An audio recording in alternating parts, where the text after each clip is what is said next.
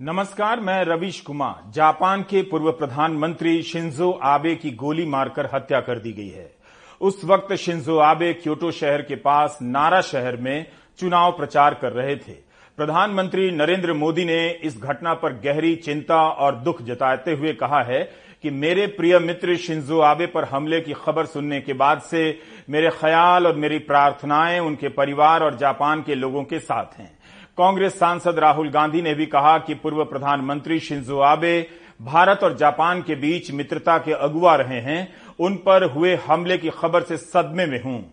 दुनिया भर से इसी तरह की प्रतिक्रियाएँ आ रही हैं। प्रधानमंत्री ने शिंजो आबे को याद करते हुए तस्वीरें साझा की हैं। शिंजो आबे के दादा प्रधानमंत्री थे, पिता विदेश मंत्री रहे, जापान के प्रधानमंत्री के लंबे समय तक रहने का रिकॉर्ड शिंजो आबे के नाम है।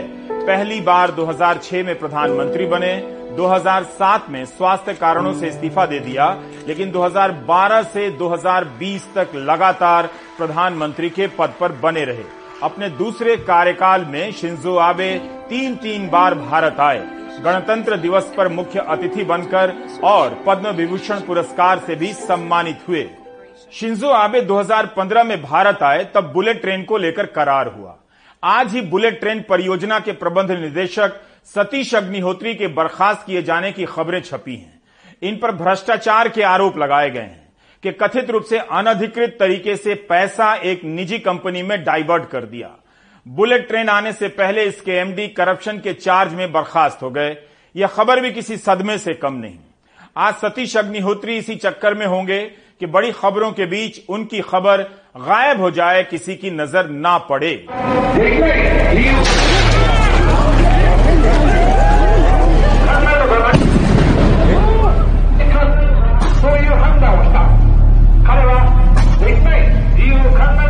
जापान के समय के अनुसार सुबह साढ़े ग्यारह बजे के करीब शिंजो आबे नारा शहर के इस मेट्रो स्टेशन के बाहर नुक्कड़ सभा कर रहे थे। शिंजो आबे के साथ सुरक्षा भी थी, लेकिन पास में खड़े एक नौजवान ने गोली चला दी। एक गोली के चूक जाने की बात कही जा रही है, लेकिन एक गोली उनकी गर्दन में लग गई और वे ज़मीन पर गिर गए।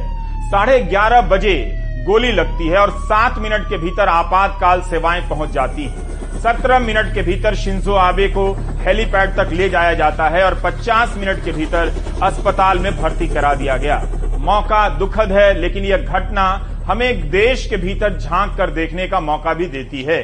नारा एक छोटा सा शहर है, लेकिन पूर्व प्रधानमंत्री को गोली लगने के बाद भी मेट्रो स्टेशन पूरी तरह से बंद नहीं किया गया।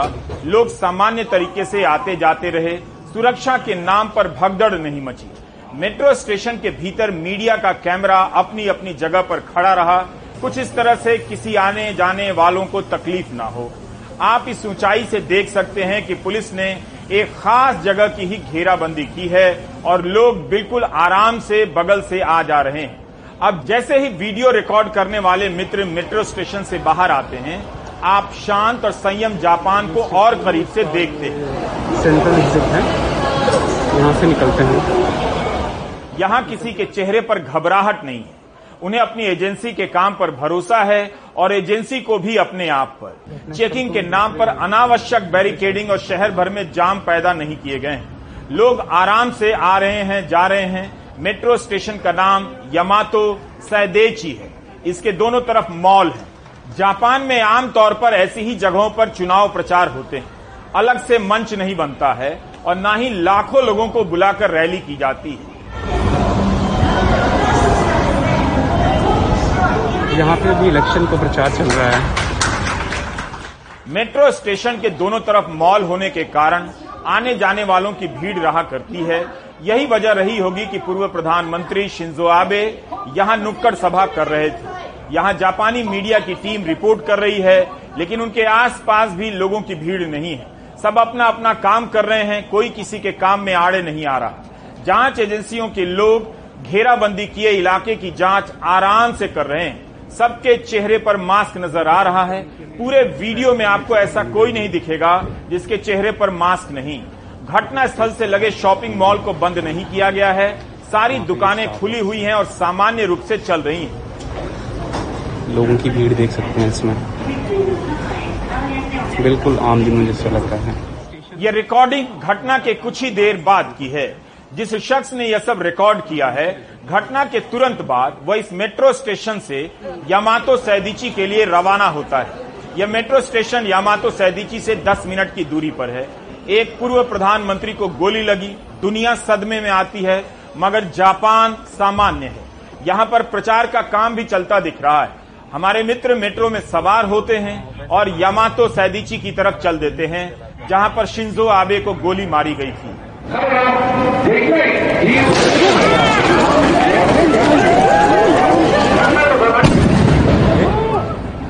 इससे बड़ी चीज़ यह समझने लायक है कि ग्यारह बजकर तीस मिनट पर गोली लगती है और उन्हें बारह बजकर बीस मिनट तक अस्पताल में भर्ती करा दिया जाता है।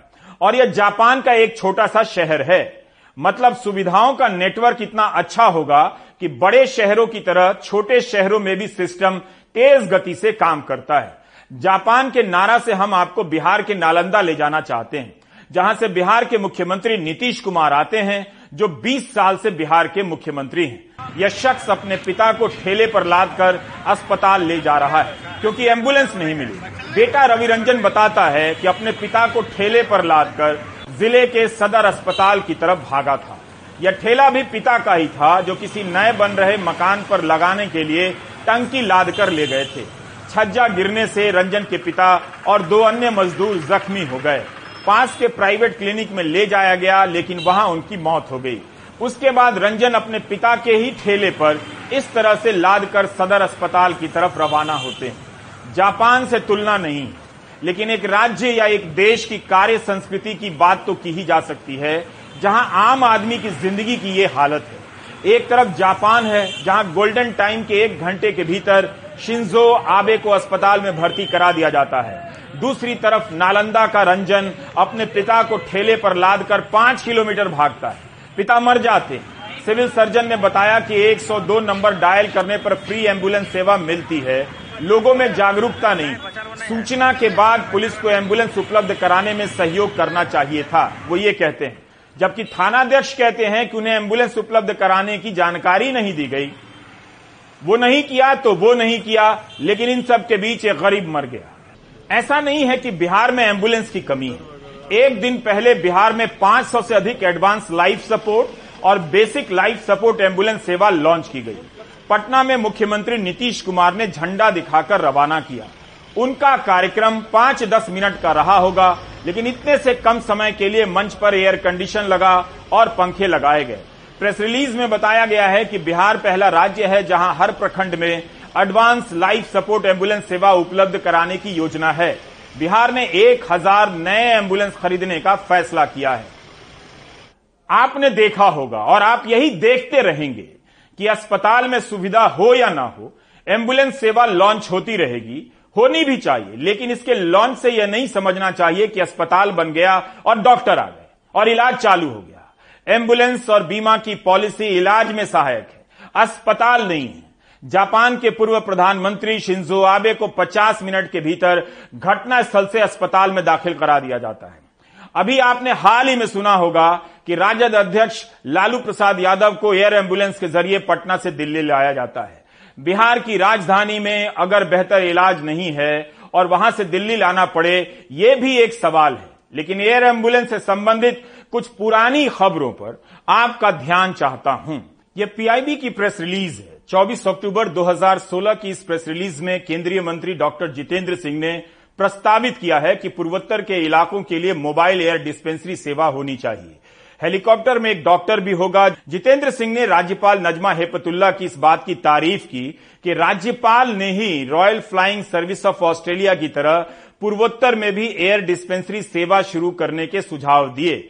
इस खबर पर हार्ड न्यूज़ के संपादक उस समय जो संजय कपूर हैं, बधाई देते हैं कि आपके कमिटमेंट के कारण ही पूर्वोत्तर में एयर एंबुलेंस सेवा संभव हो पा रही है। तब तत्कालीन राज्यपाल नजमा हेपतुल्ला उनके ट्विटर पर जवाब देती हैं कि संजय, यह एयर एंबुलेंस नहीं है, बल्कि डिस्पेंसरी के साथ फ्लाइंग डॉक्टर हैं। मीडिया रिपोर्ट में दावा किया गया है कि नजमा हेपतुल्ला ने ऑस्ट्रेलिया दौरे के दौरान फ्लाइंग डॉक्टर सेवा के बारे में जाना। यह वीडियो उसी सेवा का है जो आप देख रहे हैं। जिसके नाम पर पूर्वोत्तर में सपनों की हेडलाइन छपती रही। यह खबर अक्टूबर 2016 की है।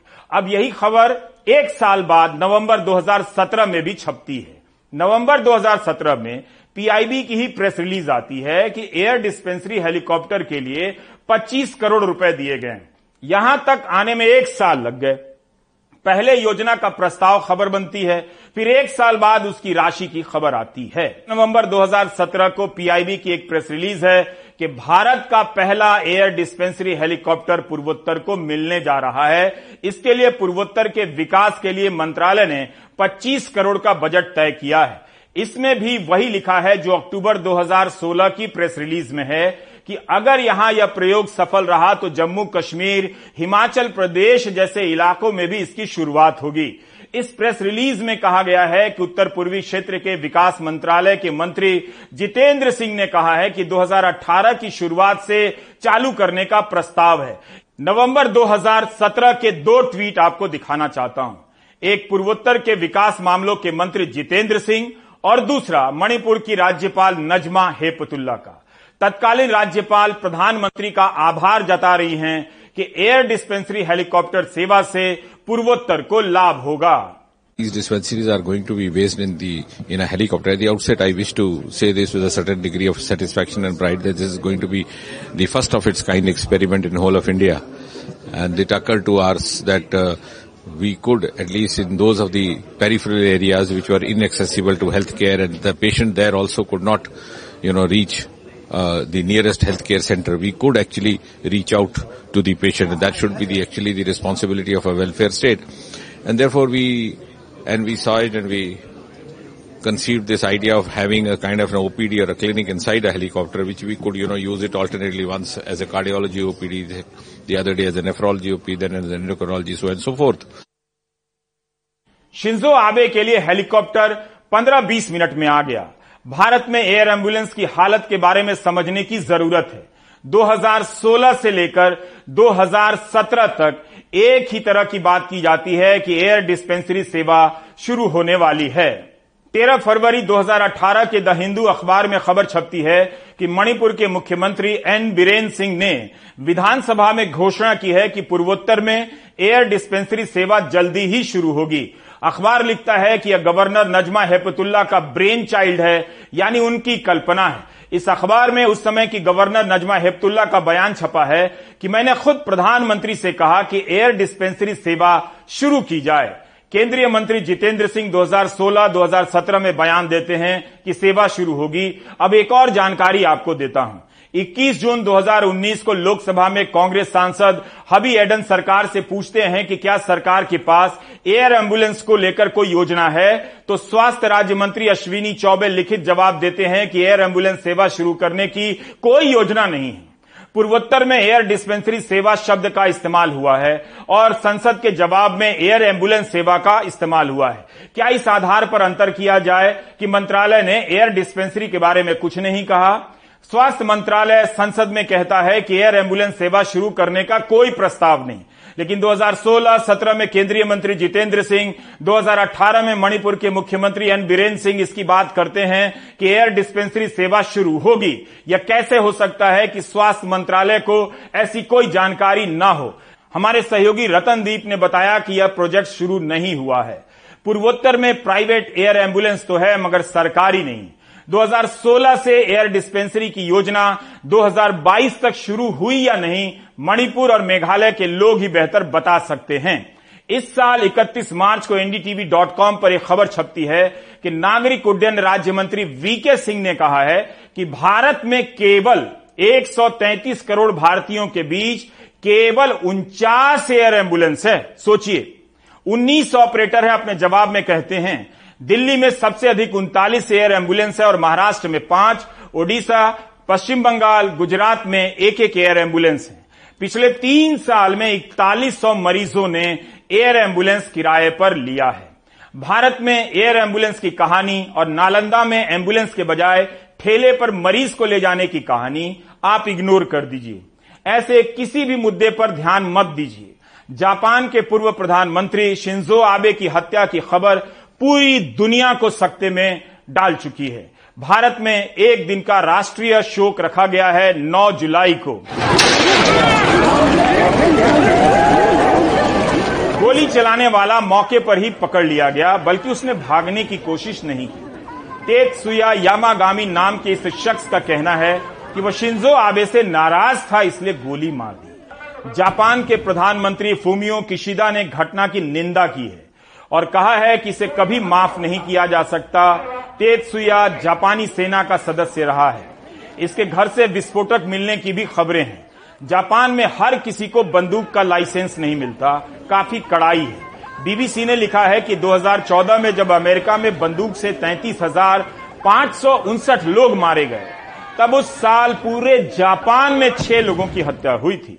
2017 में बीबीसी ने एक रिपोर्ट किया है कि कैसे जापान ने बंदूक से अपराध को खत्म कर दिया। जापान में बंदूक का लाइसेंस हासिल करने के लिए मानसिक स्वास्थ्य और ड्रग का टेस्ट होता है। देखा जाता है कि किसी चरमपंथी समूह से कोई ताल्लुक तो नहीं, आपराधिक पृष्ठभूमि तो नहीं, रिश्तेदारों और दफ्तर में सहयोगियों से भी पूछताछ की जाती है। अब एक नज़र बंदूक की संस्कृति पर। जापान में लोग बंदूक रखना बुरा समझते हैं। बंदूक आसानी से रख भी नहीं सकते।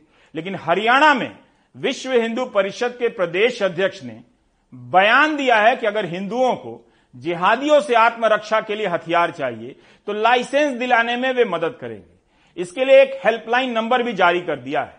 भारत जापान से बहुत आगे निकल चुका है। ये हेल्पलाइन के लिए ये मोबाइल नंबर है। हमने जो आज इसमें दिया है आपके प्रेस नोट में, nine seven two eight six four two seven zero two.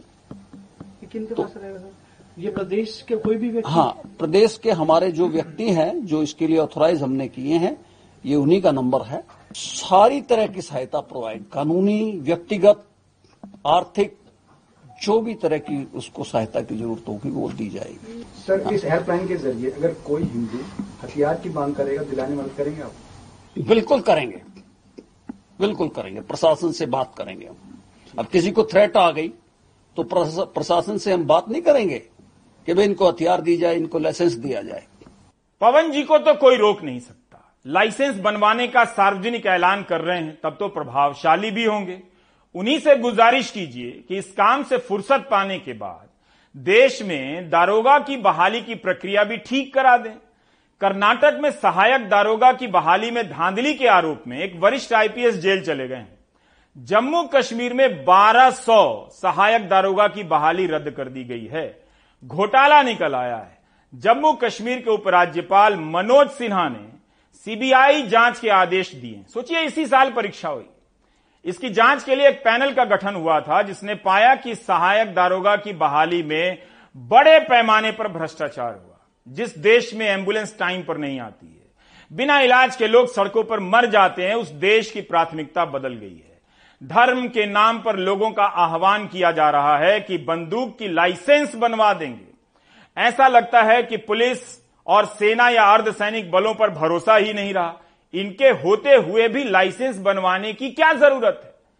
Fact checker और ऑल्ट न्यूज़ के सह संस्थापक मोहम्मद जुबैर को उत्तर प्रदेश में दर्ज एक हेट स्पीच मामले में सुप्रीम कोर्ट ने सशर्त जमानत दे दी है, अंतरिम जमानत। जुबैर को दिल्ली पुलिस की हिरासत में रहना होगा। उधर जी न्यूज़ के रोहित रंजन की गिरफ्तारी पर रोक लगा दी गई है। शुक्रवार को यूपी के सीतापुर में धार्मिक भावनाएँ भड़काने के आरोप में गिरफ़्तार मोहम्मद जुबैर को सुप्रीम कोर्ट ने पाँच दिन की बेल देकर बड़ी राहत दी है। गुरुवार को सीतापुर की कोर्ट ने इसी मामले में जुबैर की जमानत अर्जी खारिज करते हुए उन्हें पुलिस हिरासत में भेज दिया था। सीतापुर पुलिस सुबह जुबैर के फ़ोन को बरामद करने के लिए बेंगलौर के लिए निकल भी चुकी थी, लेकिन सुप्रीम कोर्ट के आदेश के बाद उन्हें वापस आना पड़ा। कोर्ट में जुबैर की बेल को लेकर जुबैर के वकील, कॉलिन गोंजाल्विस और यूपी सरकार की तरफ़ से पक्ष रख रहे तुषार मेहता के बीच जमकर बहस हुई। जुबैर के वकील, कॉलिन गोंजाल्विस ने कहा कि जुबैर नफरत फैलाने वालों की जानकारी लेकर सामने आए। उन्हें तो जेल में रखा गया है, लेकिन नफरत फैलाने वाले आज़ाद घूम रहे हैं। जुबैर की जान को खतरा है। खुलेआम जुबैर को जान से मारने की धमकी दी जा रही। जुबैर ने धार्मिक भावनाएँ आहत नहीं की। पुलिस ने भी बजरंग मुनि और नरसिंहानंद को हेट स्पीच देने के लिए गिरफ़्तार किया। तुषार मेहता ने इन दलीलों का विरोध करते हुए कहा कि नरसिंहानंद बजरंग मुनि जैसे लोगों को गिरफ़्तार किया गया था। जुबैर के ऊपर उन लोगों पर ट्वीट करने का केस नहीं है। जुबैर पर समाज को अस्थिर करने के लिए जानबूझकर विवादित पोस्ट करने का केस है। सवाल एक दो ट्वीट का नहीं है, जाँच इस बात की है, क्या इसके पीछे कोई सिंडिकेट है? जुबैर पर विदेश से पैसा लेने की जाँच भी की जा रही है। यूपी पुलिस के लिए पेश additional solicitor general S V Raju ने कहा कि धार्मिक भावनाएँ भड़काने का आरोप सही है। इन्होंने सीतापुर के एक सम्मानित महंत बजरंग मुनि को नफरत फैलाने वाला बता दिया। उनके लाखों समर्थक हैं क्या उन्हें भड़काने का मामला नहीं है? इंटरिम बेल मतलब क्योंकि ये वेकेशन कोर्ट है और रेगुलर कोर्ट मंडे से शुरू होगा। तो तब तक उसको बेल मिला। जुबैर ने कभी इनकार नहीं किया कि ये उसका ट्वीट है। उसने ट्वीट किया और उस ट्वीट में एक लाइन एक शब्द भी गलत नहीं है। तो हमने उस रास्ता से गया सुप्रीम कोर्ट में कि जो मेन केस है सरकार की इस केस में कोई दम नहीं है क्योंकि जो उन्होंने कहा, उन्होंने ट्वीट किया, उसमें कुछ गैर कानूनी काम नहीं है। सुप्रीम कोर्ट के सामने खुलेआम यूपी पुलिस की तरफ़ से पेश हो रहे एएसजी एसपी राजू ने बजरंग मुनि को माननीय कह डाला। कहा कि जुबैर ने बजरंग मुनि को नफरत फैलाने वाला कहकर आदरणीय बजरंग मुनि के अनुयायियों की भावनाएँ आहत कर दी। पर जरा ये तो देखिए कि बजरंग मुनि ने जो यूपी सरकार के लिए आदरणीय हैं उन्होंने क्या कहा है? सुगरबाड़े में 28 लाख रुपए इकट्ठा है और सुगरबाड़े के लोग भी सुन लो न सुगरबाड़ा रहेगा। दो अप्रैल को बजरंग मुनि ने सीतापुर में सरेआम एक मस्जिद के सामने मुस्लिम महिलाओं को रेप करने की धमकी दी। मुसलमानों को सरेआम भद्दी गालियाँ दी। यहाँ तक कि टाइम्स नाउ चैनल ने भी बजरंग मुनि को हेट मॉन्गर लिखा। दूसरे ये कथित संत नरसिंहानंद। इसने हरिद्वार में सरेआम मुसलमानों को मारने उनके खिलाफ आधुनिक हथियारों का इस्तेमाल करने की अपील की। बजरंग मुनि और यति नरसिंहानंद दोनों को गिरफ़्तार भी किया गया। बेल भी शर्त पर दी गई कि नफरत भरे बयान नहीं देंगे। पर ये लोग धड़ल्ले से कोर्ट को ठेंगा दिखाकर जहर उगल रहे हैं। सरकार के वकील द्वारा बजरंग मुनि को माननीय कहने पर तमाम लोग सवाल उठा रहे हैं और सवाल उठने भी चाहिए। सुप्रीम कोर्ट ने जुबैर को राहत ज़रूर दे दी है, लेकिन अभी वो पाँच दिन की बेल ऑर्डर के बाद भी जेल से बाहर नहीं निकल पाएँगे, क्योंकि दिल्ली पुलिस के दूसरे मामले में वो अभी न्यायिक हिरासत में हैं। तो उन्हें दिल्ली पुलिस वाले मामले में भी बेल मिलेगी, उसके बाद ही वो बाहर निकल पाएँगे। सहयोगी राकेश के साथ दिल्ली से सौरभ शुक्ला, एनडीटीवी इंडिया। उम्मीद है आपने गुरुवार का प्राइम टाइम देखा होगा। जुबैर गिरफ़्तार है, रोहित फरार है। एनडीटीवी इंडिया के यूट्यूब चैनल पर इस हफ़्ते का पाँचों प्राइम टाइम आराम से देखिएगा। कुछ सोचने का वक्त मिले तो सोचिए कि धर्म की राजनीति हमें कहाँ लेकर जा रही है। इसके बहाने इंसाफ का तराजू, राजू का मनमाना इंसाफ बन गया है। झूठ चरम पर है। हर बात को लोग निजी तौर पर ले लेते हैं। पब्लिक स्पेस में संवाद की जगह, हथियार की भाषा, ट्रोलिंग आ गई है। राजनीतिक दलों को मानसिक स्वास्थ्य पर बात शुरू कर देनी चाहिए। सुशील महापात्रा जब ओडिशा छुट्टी पर गए तो वहाँ के कई आश्रमों में गए, जहाँ तरह तरह की मानसिक चुनौतियाँ झेल रहे मरीजों की कहानी इंतज़ार कर रही थी। उम्मीद है आप इस रिपोर्ट को देखेंगे और समझेंगे कि दूसरों के साथ साथ क्या हो रहा है, आपके साथ क्या हो रहा है।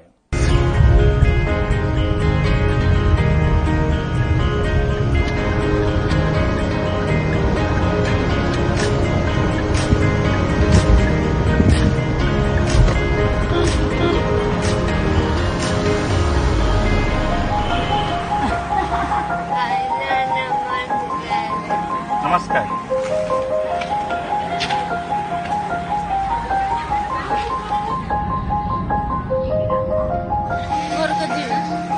घर को जीवे।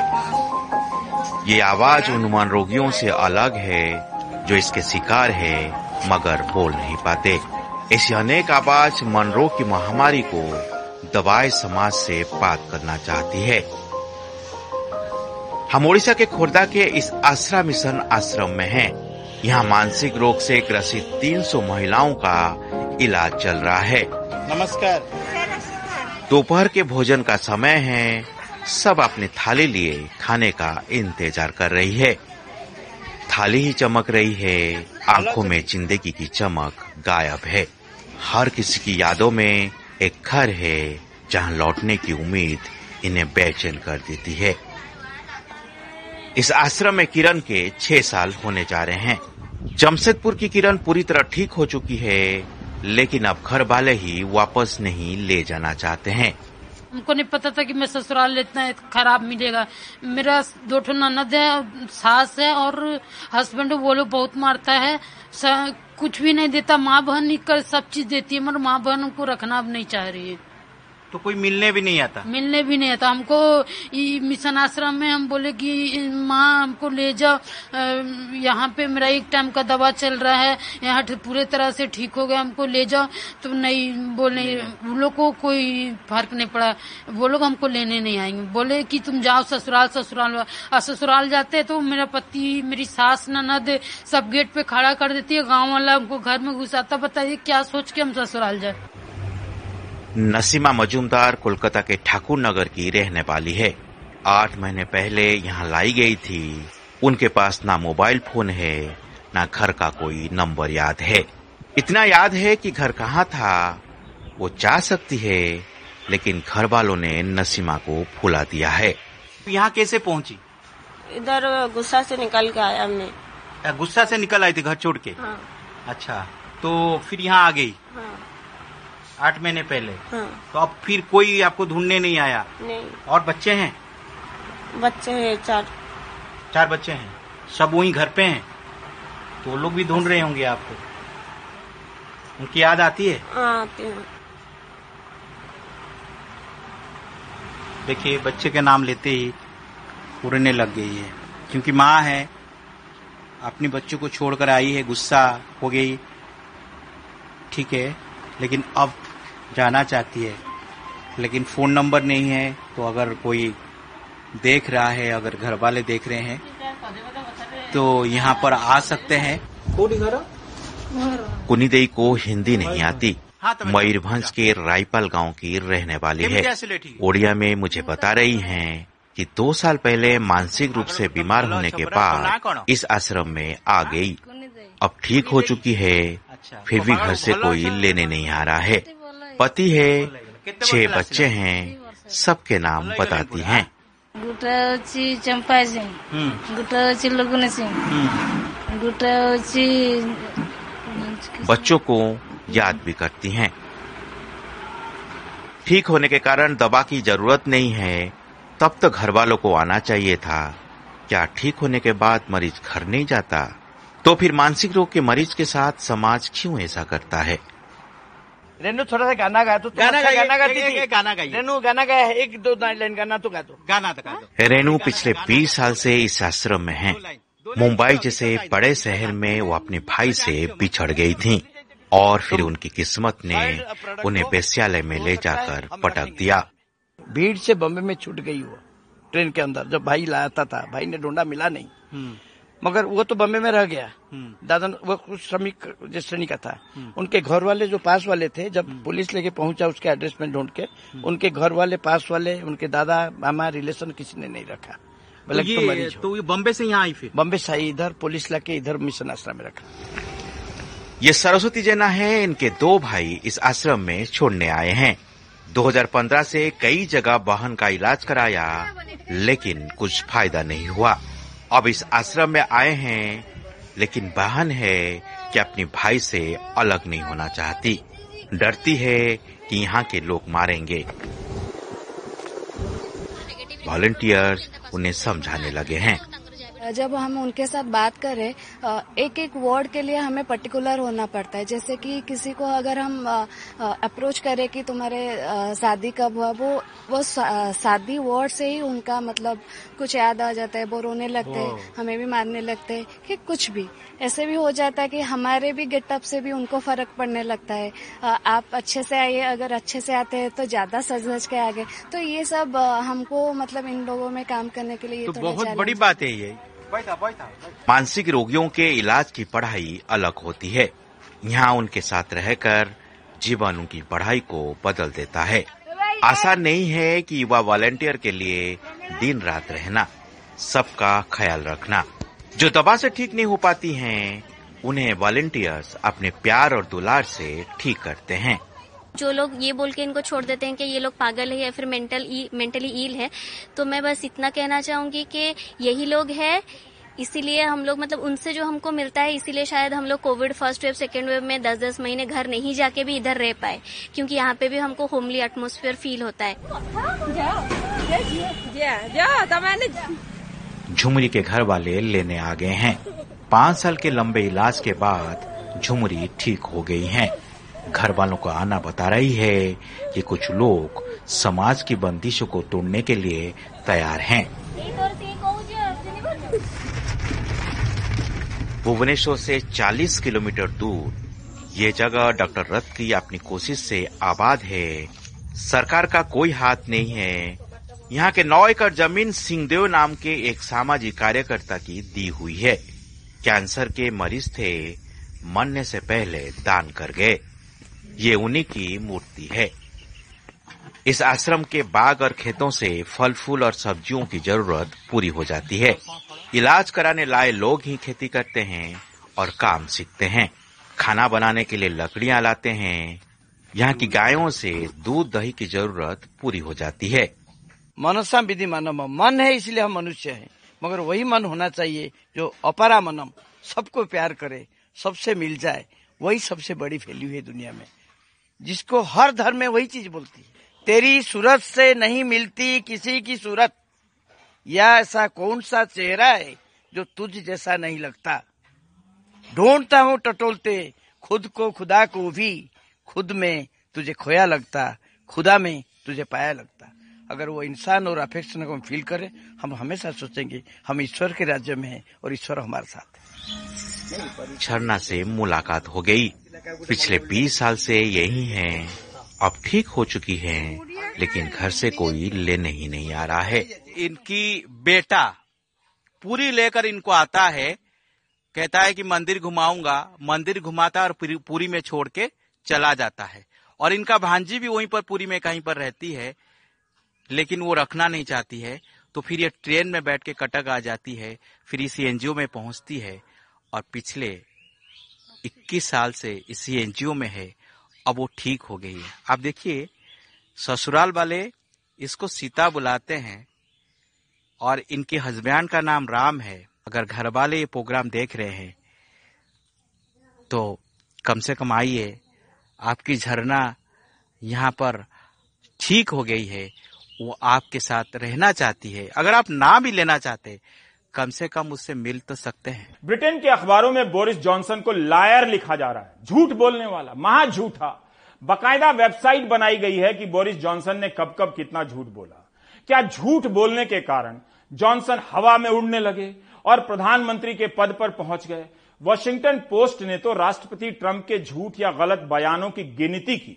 इसके हिसाब से चार साल में ट्रंप ने तीस हज़ार पाँच सौ तिहत्तर झूठे या गलत बयान दिए। क्या यह भी मानसिक स्वास्थ्य का प्रश्न है कि जनता झूठ बोलने वाले को पसंद कर लेती है? या ऐसे नेता होने लगे हैं जो झूठ बोलकर जनता का दिल जीत लेते हैं? ऐसा क्यों है कि झूठ बोलने वाला प्रधानमंत्री बन जाता है, राष्ट्रपति बन जाता है? ऐसा क्यों है कि इसे कोई नहीं समझता है? ब्रेक ले लीजिए।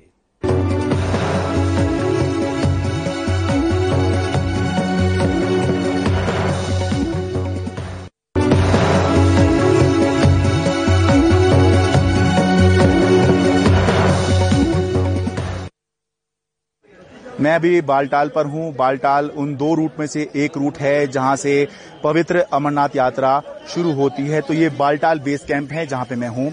कल दोपहर से लेकर आज दोपहर तक मैं पवित्र अमरनाथ गुफा पर ही था और बिल्कुल उसी जगह पर था, जहाँ पर आज बादल फटने की घटना हुई है। लेकिन आज दोपहर तक सुबह तक वहाँ पर बरसात हो रही थी और उसके बाद मौसम खुल गया था, जिसके बाद मैं नीचे उतर आया और इस समय मैं और मेरे सहयोगी अश्विनी मेहरा जो हैं ये बालटाल पर हैं लेकिन उसके बाद खबर आई है कि वहाँ पर बादल फट गया है। तो जो अभी तक की जानकारी है उसके मुताबिक जो विजुअल भी दिखाई दे रहे हैं वो जो पवित्र अमरनाथ गुफा है उसके दाहिनी तरफ़ जो है बहुत सारा पानी एक, एक साथ बहता हुआ नज़र आ रहा है। और इसकी वजह से बात यह है कि जो अमरनाथ गुफा है, जहाँ पर उसकी सीढ़ियाँ खत्म होती हैं, करीब 390 सीढ़ियाँ हैं, बहुत ऊंचाई पर जाकर गुफा आती है तो जहाँ पर ये सीढ़ियाँ खत्म होती हैं, वहीं से जो है टेंट छोटी छोटी दुकानें जिसमें प्रसाद बेचने का काम होता है, और लंगर जो है, वो जो है लगे होते हैं, एक बाज़ार जैसा वो इलाका लगता है, बहुत संकरी गली है, और वहीं पर जो है बताया जा रहा है कि फ्लैश फ्लड आए हैं, यानी कि बादल फटा है और बहुत सारा पानी, या ये कहें कि बाढ़ आ गई है जिसकी वजह से जो लंगर हैं, टेंट हैं और जो दुकानें हैं वो बह गई हैं। कुछ लोगों की आ, मौत की भी जो है इसमें खबर आ रही है। उम्मीद करते हैं कि यहाँ जो है ज़्यादा नुकसान ना हुआ हो लेकिन क्योंकि वहाँ पर टेम्परेरी स्ट्रक्चर होता है सारा टेंट लगे होते हैं तो इस वजह से आशंका है कि नुकसान ज़्यादा वहाँ पर हुआ हो सकता है। आ, मैं और मेरे सहयोगी अश्विनी मेहरा खुशनसीब थे कि हम दोपहर को ही बालटाल के लिए नीचे उतर आए, लेकिन उसके बाद ये हादसा हुआ। उम्मीद करते हैं कि कम से कम वहाँ पर नुकसान हुआ हो, और जिन लोग की जान गई है, उनके लिए, उनके प्रति हमारी संवेदनाएँ। बालटाल से अपने सहयोगी अश्विनी मेहरा के साथ मैं शरद शर्मा एनडीटी मीडिया आप देख रहे थे प्राइम टाइम, नमस्कार।